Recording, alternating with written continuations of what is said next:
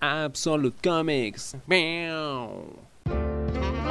Días del futuro pasado es un cómic clásico en eh, la línea de publicación de X-Men, publicado originalmente entre enero y febrero de 1991, escrito por Chris Claremont y dibujado por John Byrne.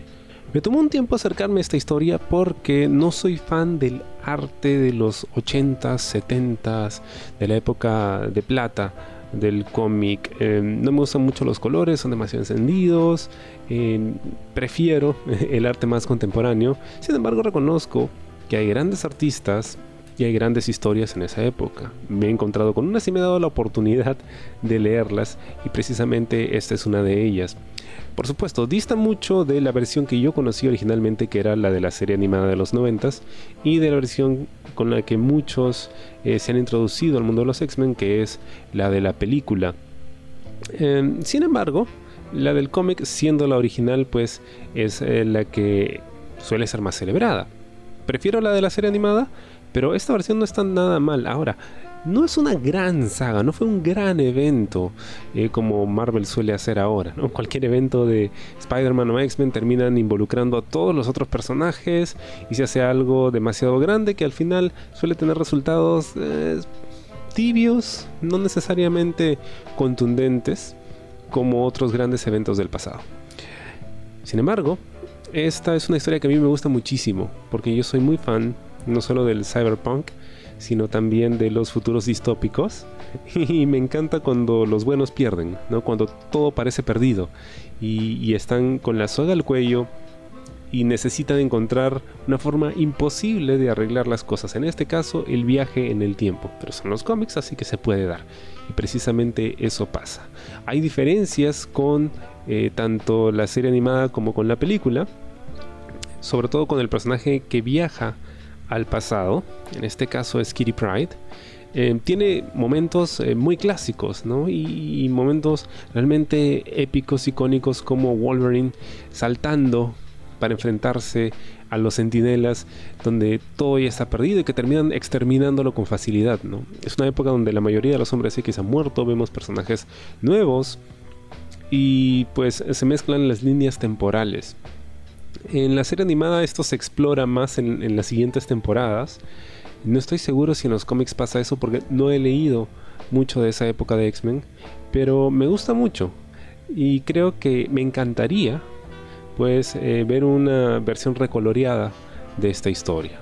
O por qué no, que algún otro artista utilice la idea original y haga algo diferente con ella la readapte ¿no? a un remake de la historia.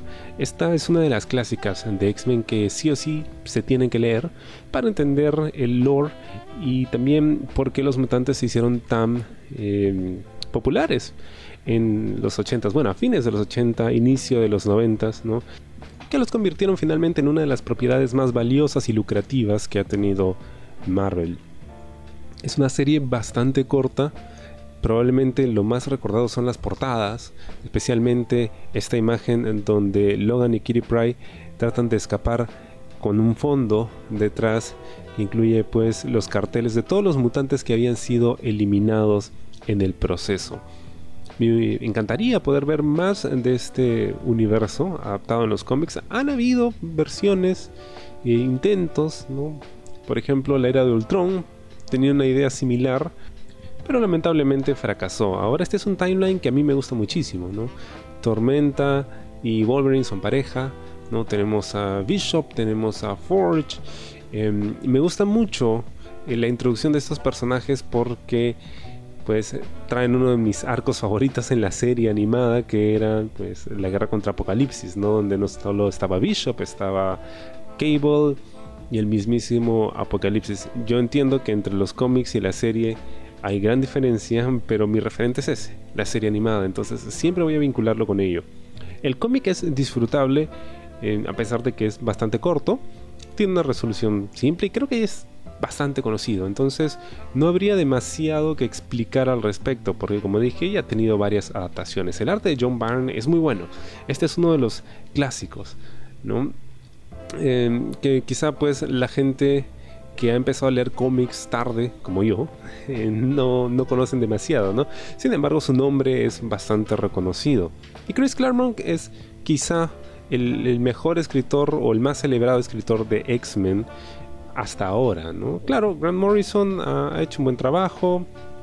Eh, por ahí Whedon, algunos dicen, ¿no? Eh, ahora Hickman, pero Chris Claremont fue el que, digamos, relanzó a los mutantes, ¿no? Los hizo lo que son ahora los hizo personajes mucho más populares, sobre todo a Wolverine. ¿no? Lo que hizo con Wolverine a fines de los 80s es muy recordado y hasta ahora los Omnibus con esas publicaciones eh, siguen agotándose en cuestión de días.